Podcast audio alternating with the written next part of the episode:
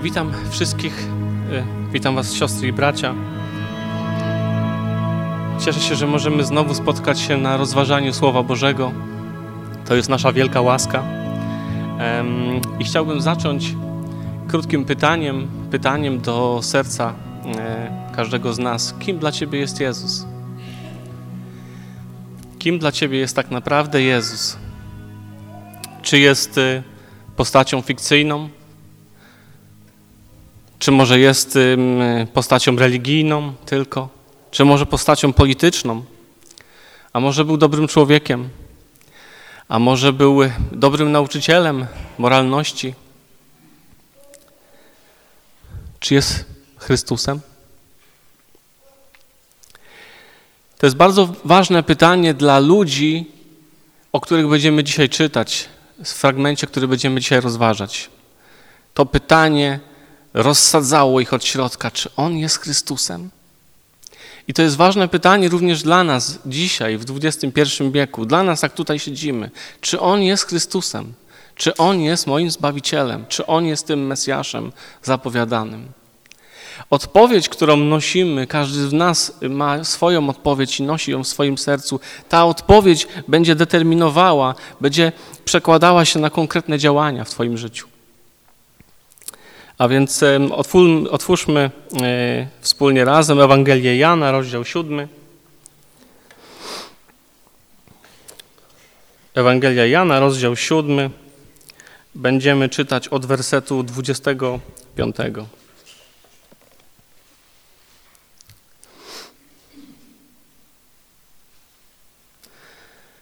Wtedy mówili niektórzy z mieszkańców Jerozolimy: Czy to nie jest ten, którego chcą zabić? A oto jawnie przemawia i nic mu nie mówią. Czyżby rzeczywiście przełożeni doszli do przekonania, że to Chrystus? Ale o nim wiemy skąd pochodzi, gdy zaś Chrystus przyjdzie, nikt nie będzie wiedział skąd pochodzi. Wtedy Jezus wołał w świątyni, ucząc i mówiąc: I znacie mnie i wiecie skąd jestem, a przecież sam od siebie nie przyszedłem, gdyż godzien wiary jest ten, który mnie posłał, a którego wy nie znacie. Ja go znam, bo od niego jestem i on mnie posłał.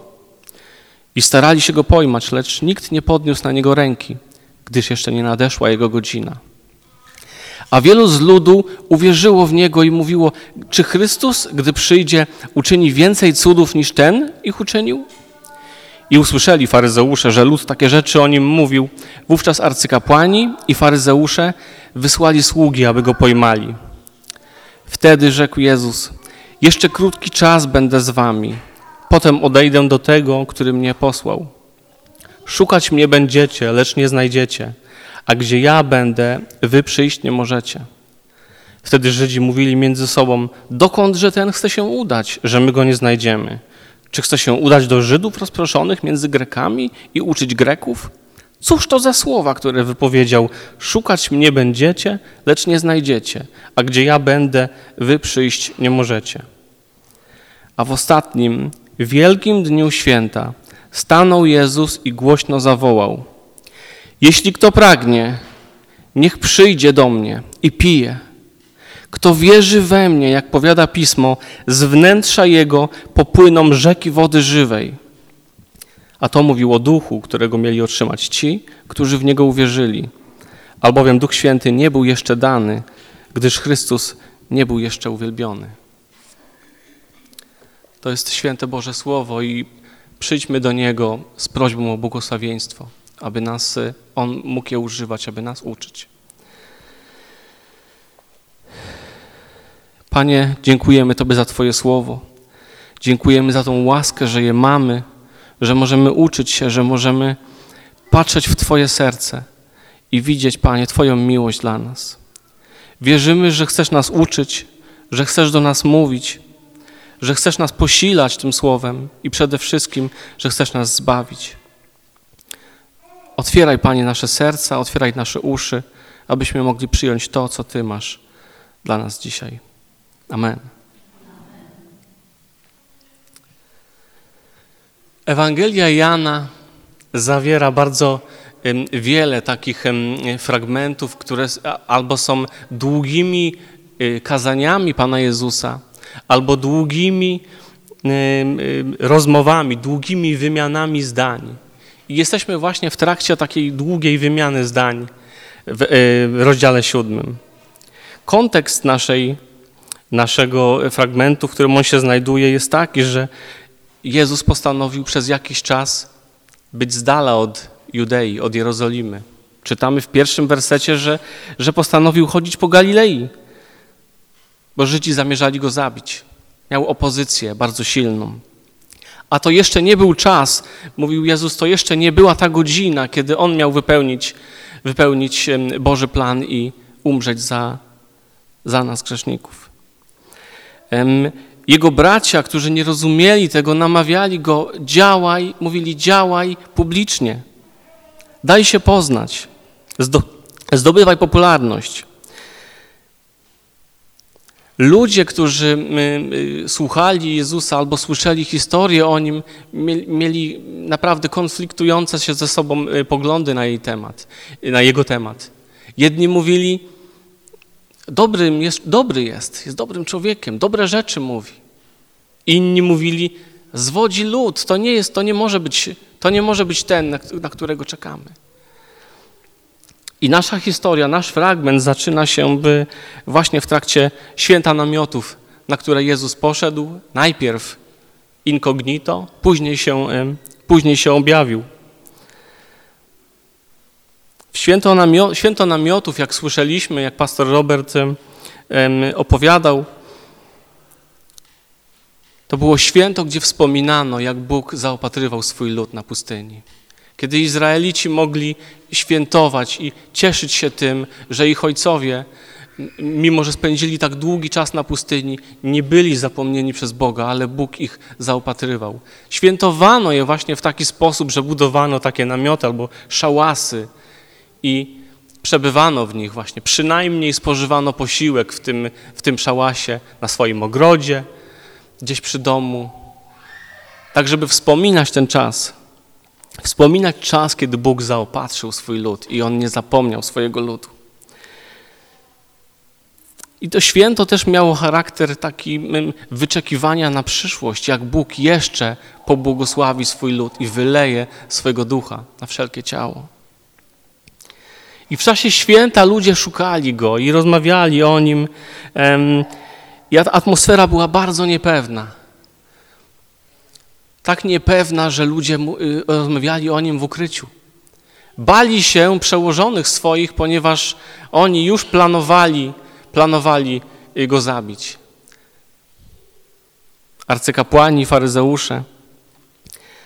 W połowie święta Jezus się ujawnił, tak jak mówiłem, i, i wciąż były dyskusje, wciąż były rozmowy Jego z tłumem, z ludźmi na ten temat. Skąd On jest?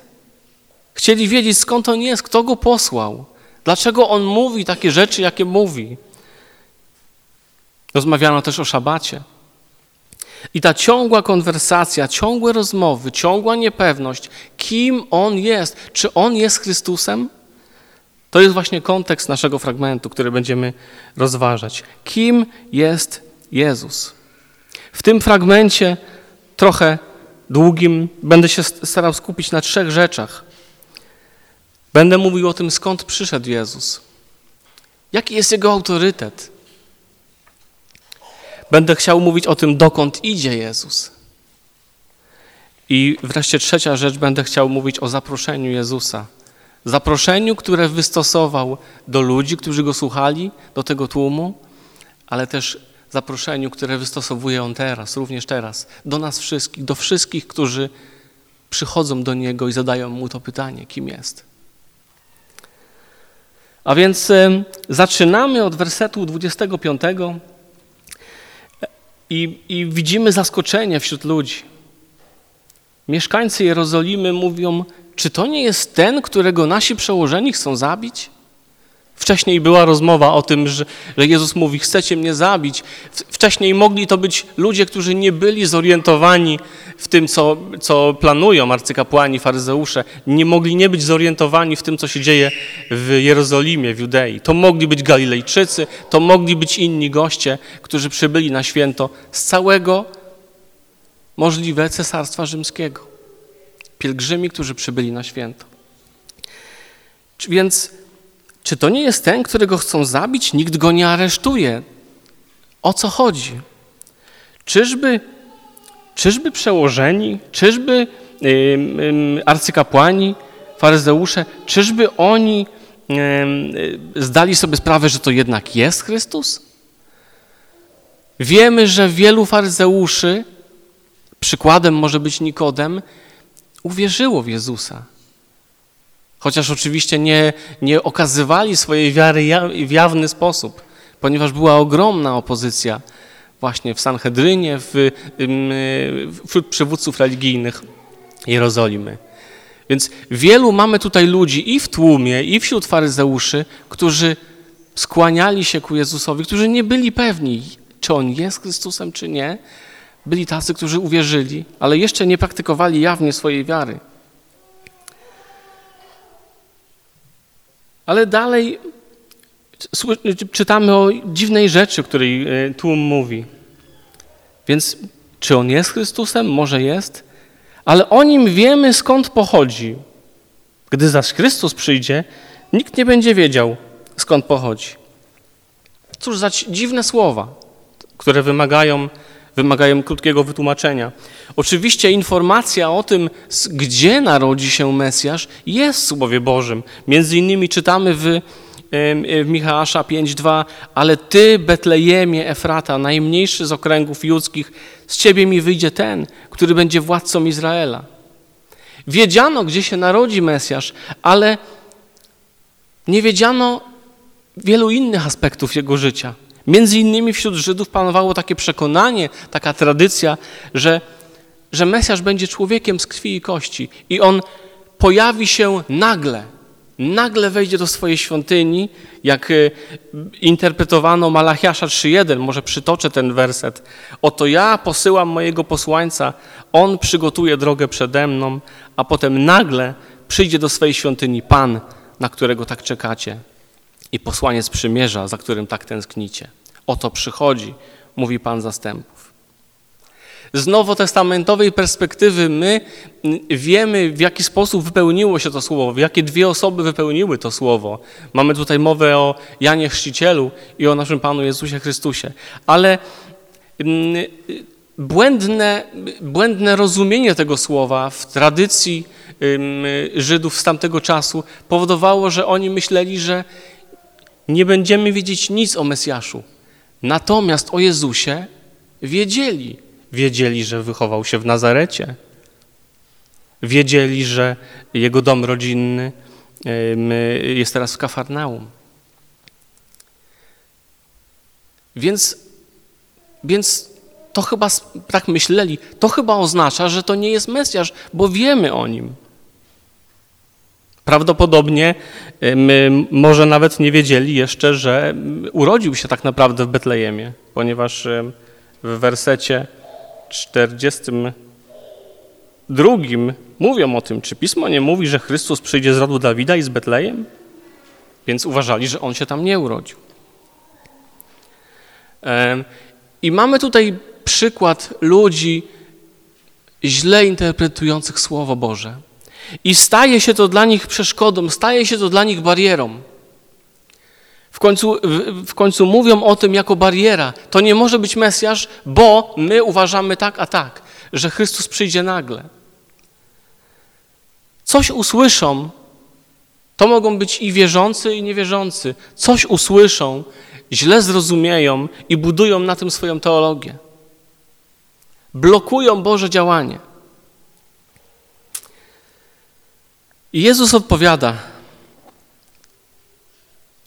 Ciężko nam zrozumieć, w jaki sposób to czytać, ale to mogła być ironia, to mogło być pytanie. I Jezus mówi, przeczytam to może w, w, w, w dwojaki sposób. I znacie mnie? I wiecie skąd jestem? Przecież sam od siebie nie przyszedłem. Albo z ironią, i znacie mnie, i wiecie, wiecie skąd przyszedłem. Częściowo oczywiście Jezus przyznaje im rację, że wiedzą, że jest z Nazaretu. Ale tak naprawdę nie wiedzą skąd pochodzi. Nie wiedzą z jakim autorytetem przychodzi. Myślicie, że wiecie o mnie wszystko. Prawdziwym pytaniem jest pytanie o autorytet. Kto mnie posłał? Żydzi szczycili się tym, że znają Boga. To był ich przywilej, to była ich misja, żeby poznawszy Boga samemu, mogli rozgłaszać o Nim wieść w tym bezbożnym, bałwochwalczym świecie. Żydzi szczególnie wierzyli, że poznali Boga przez prawo, że znamy Boga, bo Bóg objawił nam prawo. Ale Jezus im powiedział, to dwa, dwa rozdziały wcześniej, gdybyście wierzyli Mojżeszowi, wierzylibyście i mnie, bo on mnie pisał. Gdybyście znali prawo, gdybyście poznali prawo, to znalibyście mnie. Prawo mojżeszowe jest pełne symboli, które nawiązują do, do Jezusa i wskazują na Jego misję. Cały, cały Stary Testament wskazuje w jakiś sposób, w różnoraki sposób na misję Chrystusa. Jeżeli Żydzi nie, nie, rozpoznają Jezusa, nie widzą tego, co czyni i nie rozpoznają Go, że to jest ten, który był oczekiwany, to tak naprawdę nie rozumieją prawa i nie znają Boga. I Jezus im to mówi. Jezus im to mówi bezpośrednio. Godzien wiary jest ten, który mnie posłał, a którego wy nie znacie. Ja go znam, bo od niego jestem i on mnie posłał. Stary Testament, pełen symboli, pełen, pełen wzmianek, pełen typów, pełen obrazów działania Mesjasza, tego, co On uczyni, Jego misji. Jak dobrze jest nam z perspektywy Nowego Testamentu czytać Stary Testament i rozumieć więcej. To jest teraz nasz przywilej, że kiedy zachęcam Cię do tego, że kiedy czytasz Stary Testament, rozpoznawaj, niech Duch Święty módl się do Ducha Świętego, aby objawiał Ci, gdzie w Starym Testamencie czytasz o Panu Jezusie. Twoja wiara będzie wzrastać, Twoja wiara będzie się umacniać. Ja mam, w, mam taki obraz y, Biblii dziecięcej, którą mamy w domu, którą czytaliśmy z dziećmi. Podejrzewam, że nazywała się coś w stylu z Jezusem przez Biblię. Nie pamiętam dokładnie tytułu. Ale wszystkie historie biblijne, starotestamentowe, były opowiadane z nowotestamentowej perspektywy, z perspektywy Jezusa. I to było dla nas bardzo, bardzo wspaniałe, kiedy o tym czytaliśmy. Kiedy czytaliśmy historię starotestamentową i komentarz, ale w przyszłości przyjdzie ten, który albo ten problem naprawi, albo wypełni to słowo swoją misją. A kiedy, a kiedy zaczynał się Nowy Testament, bo całe y, historie Nowego, Nowe Testament, nowo, nowotestamentowe w tej Biblii, kiedy skończyły się wszystkie te historie starotestamentowe, zaczyna się Nowy Testament i wreszcie, wreszcie tytułem było On już tu jest.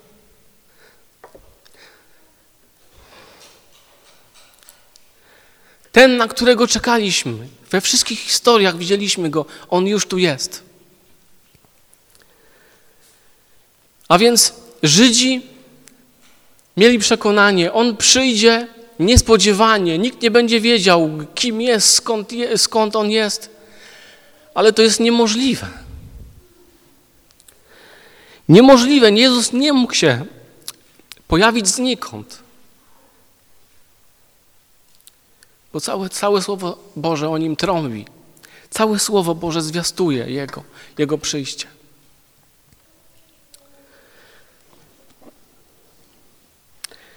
I po tych słowach starali się go pojmać, lecz nikt nie podniósł na niego ręki, gdyż jeszcze nie nadeszła jego godzina.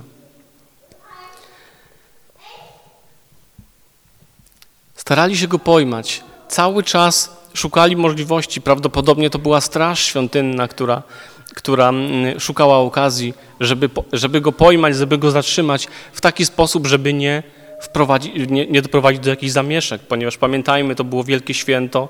Tam były trudno mi oszacować, ale ogromne ilości pielgrzymów. Ale Jezus mówił, jeszcze jego godzina nie nadeszła. Jezus działał według planu, który wyznaczył mu, mu Ojciec. I nikt nie mógł tego planu zburzyć. Wielu uwierzyło w Jego cuda. Czytamy w 31 wersecie. Przepraszam, wielu uwierzyło w Niego i mówiło, czy Chrystus, gdy przyjdzie, uczyni więcej cudów niż ten ich czyni? Ludzie widzieli cuda i ze względu na te cuda uwierzyli w Niego. Nie wiemy, nie mówi nam Słowo Boże, jaka to była wiara, jakiej, jakiej jakości to była wiara, jeżeli mogę tak powiedzieć. Wiemy, że Boże Słowo przestrzega przed wiarą opartą na cudach. Ponieważ co, jeżeli te cuda y, ustaną? Co wtedy? Wiara upadnie? W między innymi w Ewangelii Jana w, w, drugim rozdziale pod samym końcu, pod sam koniec, 23 i 4 werset, gdy był w Jerozolimie na święcie Paschy, mowa o Jezusie, wielu uwierzyło w imię Jego, widząc cuda, których dokonywał, ale Jezus nie miał do nich zaufania. On wiedział, co jest w sercu człowieka.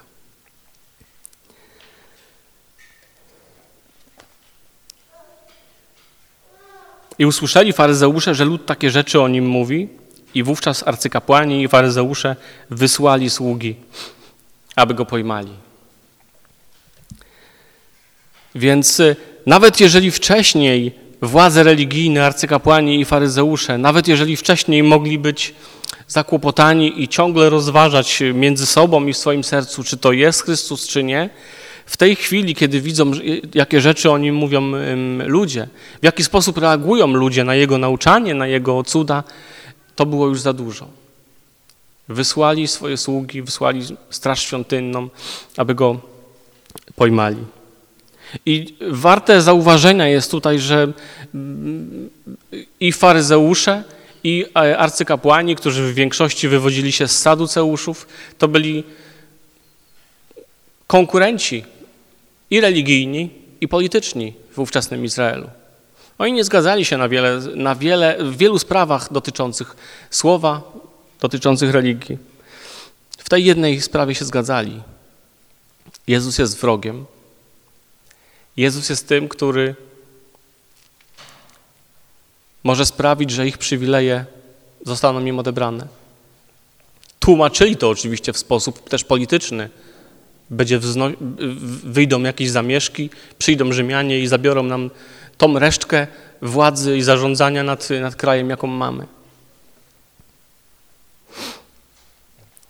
Cuda. Ludzie widzieli cuda. I tak jak Słowo Boże w Starym Testamencie niekoniecznie mówi o tym, że Mesjasz będzie czynił cuda. Wierzyli, że głównie Mesjasz będzie mm, przywódcą politycznym. Ale w połączeniu z tą wiarą, że będzie to prorok, a Mojżesz obiecywał proroka. W piątej Mojżeszowej czytamy, proroka takiego jak ja jestem wzbudzi ci Pan Bóg Twój, spośród Ciebie, spośród Twoich braci, Jego słuchać będziecie. Gdy włożę w moje, moje słowa w Jego ustach i będzie mówił do nich wszystko, co mu, co mu rozkaże. Prorok czyni cuda. Więc to im się zgadzało. Skoro czyni cuda, coś musi w tym być.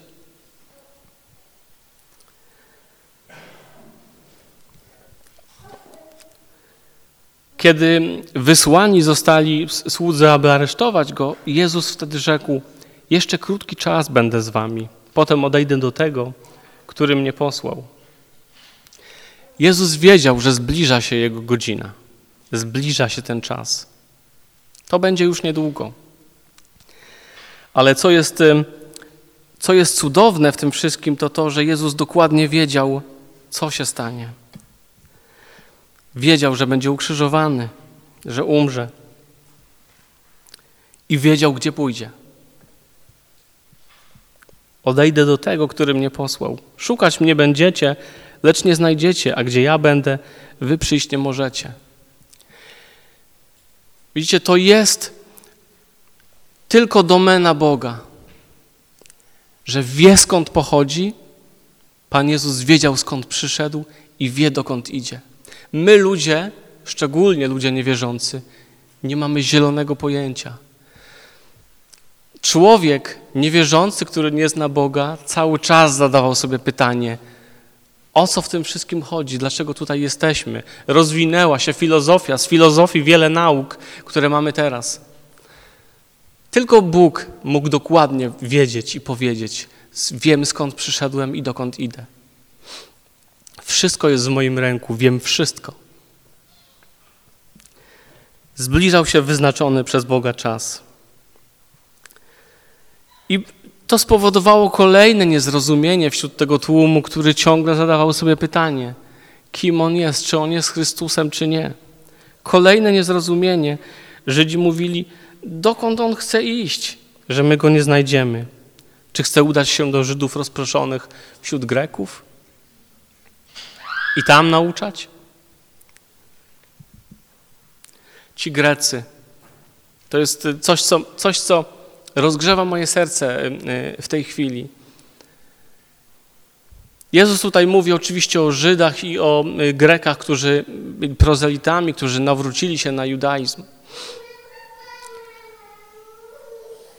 I Jezus nie poszedł do Greków. Jezus nie, nie głosił tam. Ale wiemy, wiemy, że już za kilka miesięcy w całym Cesarstwie Rzymskim i między innymi do Greków pójdzie Paweł, pójdą setki, a potem tysiące ewangelistów. Ludzi takich jak ty i ja. Nie musieli być uczeni, nie musieli być wykształceni, ale musieli być pełni ducha.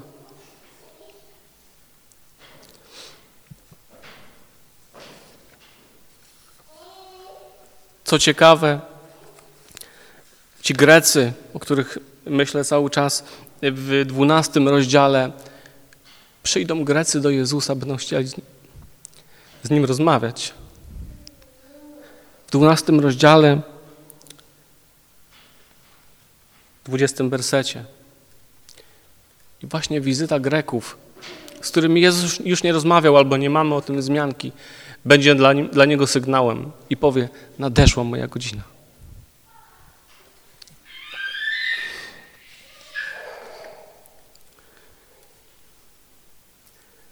A więc spójrzmy na tych wszystkich bohaterów naszego, naszego fragmentu, o którym, który rozważamy.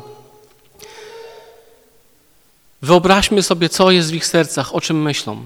Mamy kapłanów, arcykapłanów, faryzeuszy. Czego oni chcą? Czego oni chcą w tej chwili, kiedy słuchają rozmów tego tłumu, który mówi o Jezusie, albo słuchają, jak Jezus rozmawia, słuchają Jego nauczania? Oni chcą stabilności społecznej. Oni nie chcą, żeby coś się zmieniało. Oni chcą utrzymać swój wpływ duchowy na, na, czy religijny na społeczeństwo. Broń Boże nie chcą, żeby Jezus kwestionował e, ich znajomość Słowa Bożego. Albo co gorsze, to co Jezus czynił bardzo często przy wielu okazjach, mówił, że żyją wbrew temu, co nauczają. To było dla nich za dużo. Żyją wbrew prawu które tak, które tak bronią nawet. To niezrozumienie. Mamy tych strażników świątynnych, którzy też gdzieś działają w, w, w, trakcie, w trakcie święta namiotów, którzy słuchają Jezusa. To była policja świątynna złożona z lewitów, rodu kapłańskiego, ale wykorzystywana do celów, do jakich Sanhedrin chciał ich wy, wykorzystać. Więc również do takich y, y, celów jakby prywatnych, nie tylko do utrzymywania porządku w świątyni.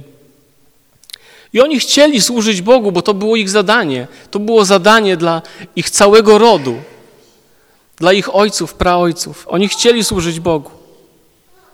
I w, w tym fragmencie, w tej historii, na święcie namiotów, nie byli w stanie go aresztować.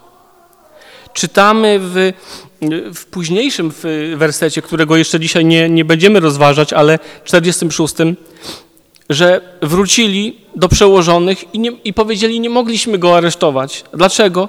Nigdy jeszcze człowiek tak nie przemawiał, jak ten człowiek mówi.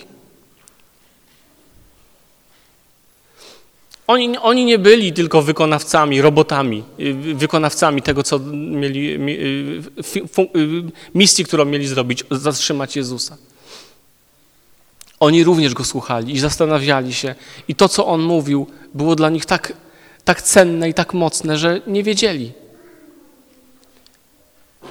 Nie mogli go aresztować. Przecież nikt tak nie mówił jak on.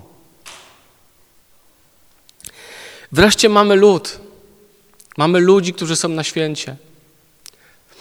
Tak jak mówiłem, są to ludzie złożeni z Żydów i, i nawróconych na, na judaizm,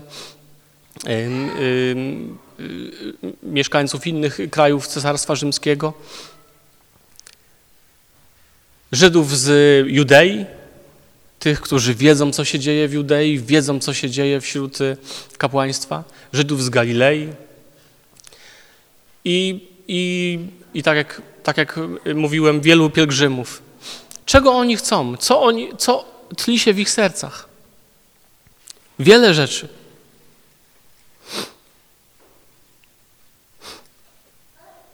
Oni chcą, żeby Jezus ich uzdrowił. Widzieli cuda, widzą, jakie cuda czyni. Chcą, żeby ich uzdrowił.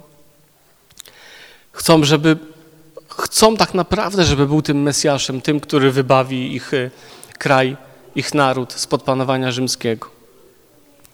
Oni chcą, żeby był tym prorokiem, który mówi słowo od Boga. Po tylu latach ciszy. Oni chcą, żeby on był tym Mesjaszem. Nie są dalej pewni. I wszyscy, wszystkie te grupy ludzi chcą tak wielu różnych rzeczy. Tak wiele mają potrzeb w swoim sercu, które myślą, że są ważne. A tak naprawdę są zaślepieni tymi rzeczami. Bo nie widzą, że Jezus oferuje im to, czego tak naprawdę potrzebują. Nie to, czego oni myślą, że potrzebują. Oni nie widzą Go jako zbawcę świata. Widzą jako tego, który może spełnić ich potrzeby te materialne, te cielesne. I Jezus nie pasuje do ich wyobrażenia Mesjasza. Ciągle podnoszą jakieś, jakieś mm, kontrargumenty. Jezus nie pasuje im do tego. I musimy pamiętać o tym, że takie myślenie cały czas jest wśród ludzi. Cały czas, tak jak w przypadku tego, mm, y, tej tradycji, że Chrystus przyjdzie niespodziewanie. Tak, tak samo teraz ludzie, ten niewierzący świat, ludzie, którzy obserwują Jezusa, patrzą na Jezusa, mają wiele w sobie różnych rzeczy, które przeszkadzają im przyjść do Niego. Bo mają wiele wyobrażeń, że Bóg powinien być taki albo taki. I Jezus nie pasuje im do tego obrazu. Dlatego, że ich własny obraz Boga jest zniekształcony, a nie Boży obraz. Wszyscy ci ludzie na święcie namiotów są spragnieni, spragnieni Jego, ale tego nie widzą. I Jezus nie chce ich ani nikogo pozostawić w tym stanie. Jezus nie pozwoli, aby zostać w tym stanie. Jeżeli szukasz Boga, nie pozwoli ci zostać w tym stanie i interweniuje. I Jezus, czytamy w 37 wersecie, a w ostatnim, wielkim dniu święta stanął Jezus i głośno zawołał: Jeśli kto pragnie, niech przyjdzie do mnie i pije.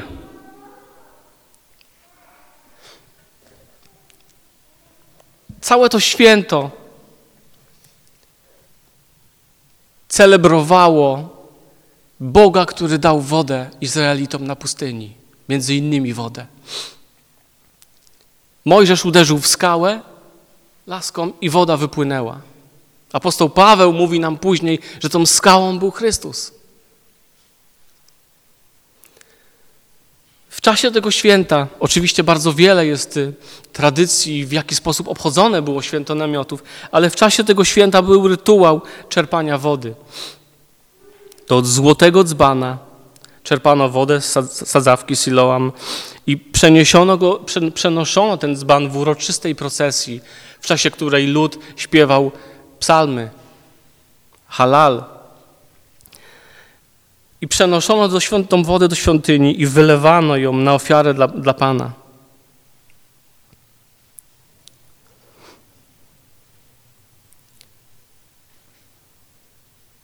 Bóg dał nie tylko mannę na pustyni, ale też wodę. Jezus nawiązuje do tego wielkiego święta i mówi: Ja jestem tą wodą. Ja jestem tym, który daje tą wodę. Ja jestem źródłem żywej wody. Co ciekawe, ta woda, którą wylewano na ofiarę, nazywała się żywa woda, woda żywa.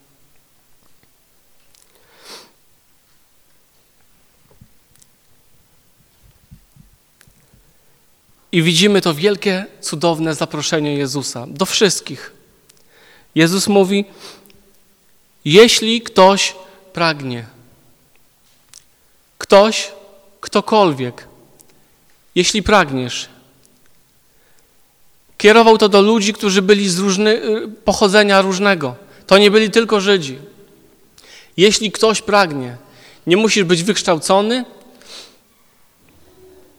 nie musisz być bogaty.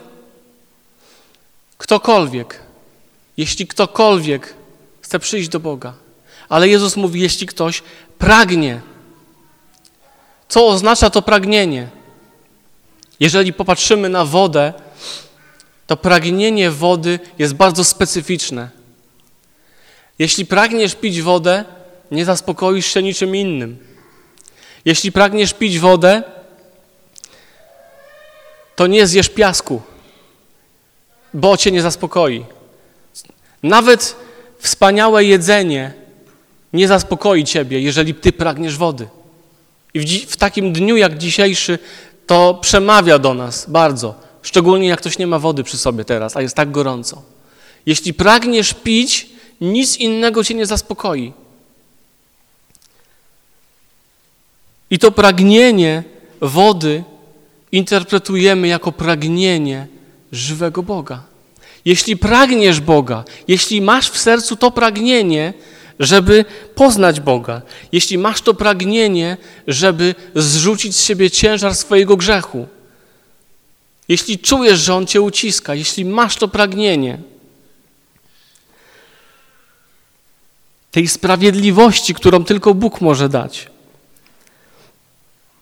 to Jezus mówi, Niech przyjdzie. Niech przyjdzie.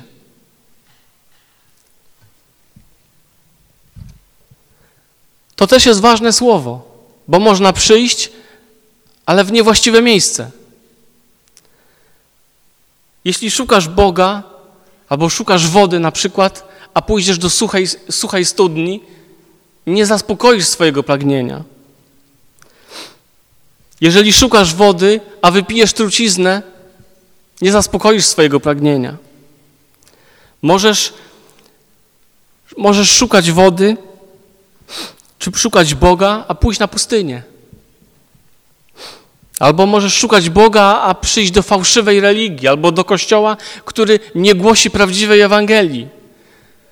Wtedy wiesz, że wtedy nie zaspokajasz swojego pragnienia i dalej siedzisz spragniony. Dlatego Jezus mówi: Niech przyjdzie do mnie. Jeśli kto pragnie, niech przyjdzie do mnie, bo tylko On jest źródłem wody, tej wody żywej, która może zaspokoić. Jeśli szukasz Boga i Jego obecności, musisz przyjść do Jezusa, bo tylko On jest w stanie ci to dać. Ale jest jeszcze kolejny element tego wszystkiego, co Jezus mówi. Niech przyjdzie do mnie i pije. Być może jesteś w tej sytuacji, że przychodzisz do Boga często, jesteś wystawiony na to, słuchasz Bożego Słowa głoszonego Tobie, ale nie pijesz. I ciągle siedzisz i jesteś spragniony. Jeżeli czujesz ciągłe to pragnienie i brak zaspokojenia, to może być objaw tego, że nie pijesz. A co, czym jest to picie? To jest zdecydowane przyjście do Boga w wierze. zdecydowane zawierzenie Jemu swojego życia. Musisz przyjść do Jezusa i przez wiarę przyjąć to, co On uczynił dla Ciebie. To, że On umarł za Twoje grzechy. Zmartwychwstał, Jezus, Bóg potwierdził Jego ofiarę, jest przyjęta. To zdecydowane podjęcie kroku wiary i uwierzenie w Jezusa to jest to, czego, to o czym Jezus mówi. I możesz napić się, w cudzysłowie, Jezusa, napić się i uwierzyć już teraz. Nie potrzebujesz czekać miesięcy i lat na to, aż, aż yy, nabierzesz pewności. Możesz już teraz zawierzyć życie Bogu, jeżeli tego nie zrobiłeś jeszcze.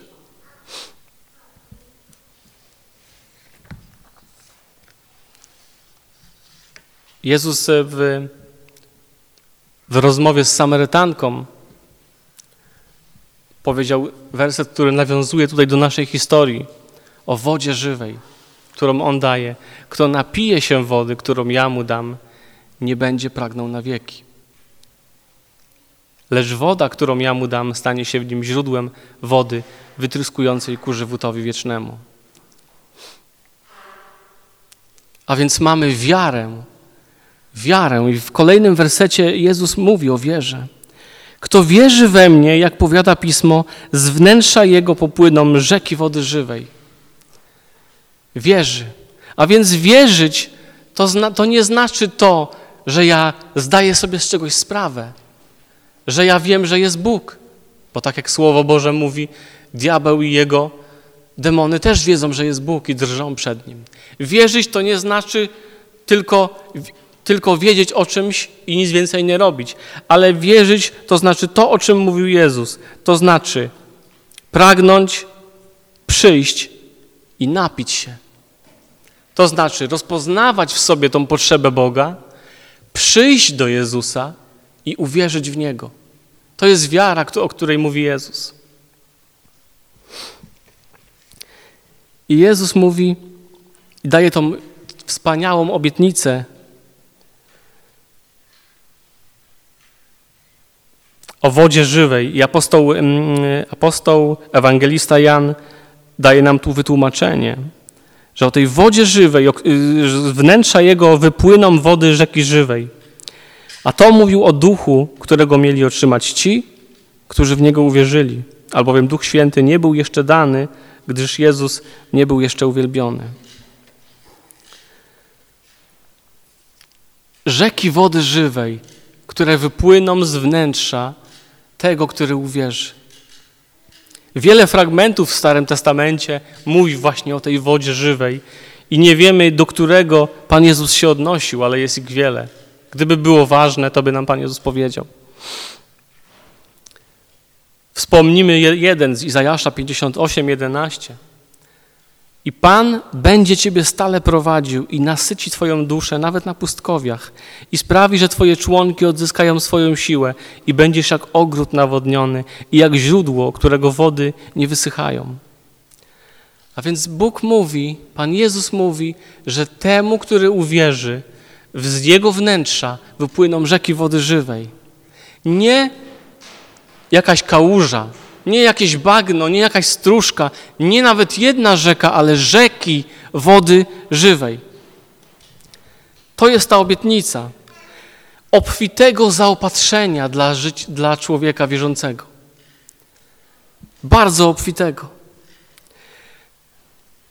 Dostaniesz Ducha Świętego więcej niż jesteś w stanie zrozumieć więcej wody niż jesteś w stanie zużyć, a więc ta woda będzie wytyskiwała z ciebie.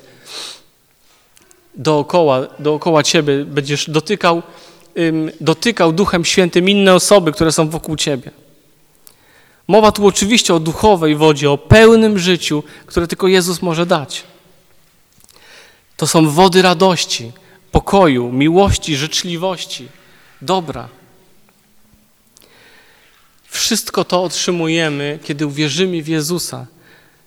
Pan Jezus mówi, ewangelista Jan mówi, o duchu mówił, którego mieli otrzymać ci, którzy w Niego uwierzyli.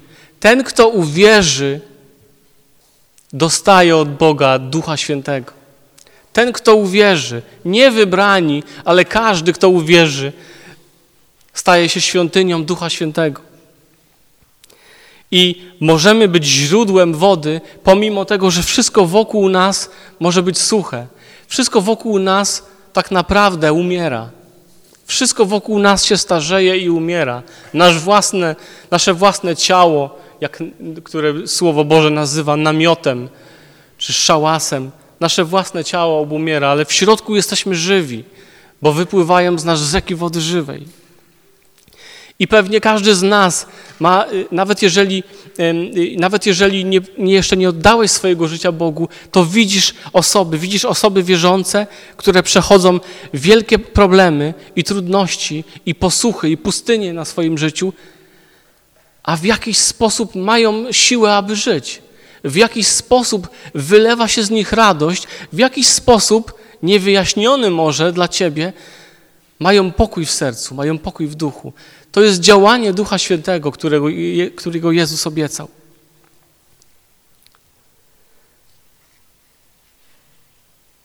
Duch Święty został dany dla Kościoła. Kiedy Jezus zmartwychwstał, był uwielbiony, w niebo wstąpił, usiadł po prawicy Boga i Jezus posłał swojego Ducha na świat. I w szczególny sposób Duch Święty działa teraz e, na świecie, w Kościele. W bardzo szczególny sposób. Duch Święty objawia nam Jezusa, tłumaczy nam Jezusa, przypomina nam Jego słowa. Daje nam odwagę do tego, aby żyć w Jego słowie, do, do głoszenia Jego.